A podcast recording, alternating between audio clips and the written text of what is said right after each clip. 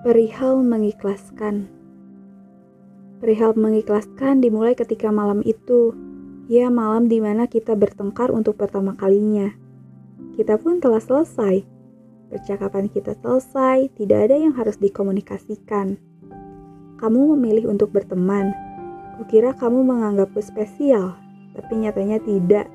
Dengan beralasan belum siap menjalin hubungan. Tapi sikapmu seakan kita mempunyai hubungan spesial Ya, komitmen. Dan saya pun baru menyadarinya. Menyadarinya malam itu. Komitmen yang kamu maksud di awal adalah untuk tetap berteman. Malam itu saya ingin marah dengan mengeluarkan banyak kata, namun yang terjadi hanya diam. Ya, diam menahan amarah, menahan air mata. Mungkin dengan diam tidak akan menambah masalah. Cukup dipendam, cukup tahu, dan cukup sampai di sini hilang, kosong, hampa yang terasa. Kukira malam itu kita benar-benar selesai. Tapi nyatanya kamu masih menghubungi. Keinginanmu hanya pertemanan, namun sikapmu bertolak belakang.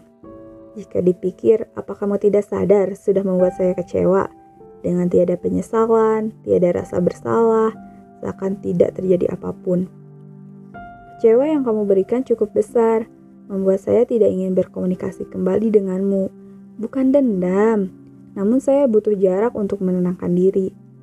Berbeda dengan perasaan rindu yang muncul tanpa diduga, tanpa perantara, tanpa permisi. Terkadang ingin kembali padamu, tapi yang saya inginkan bukan hanya pertemanan, lebih dari itu.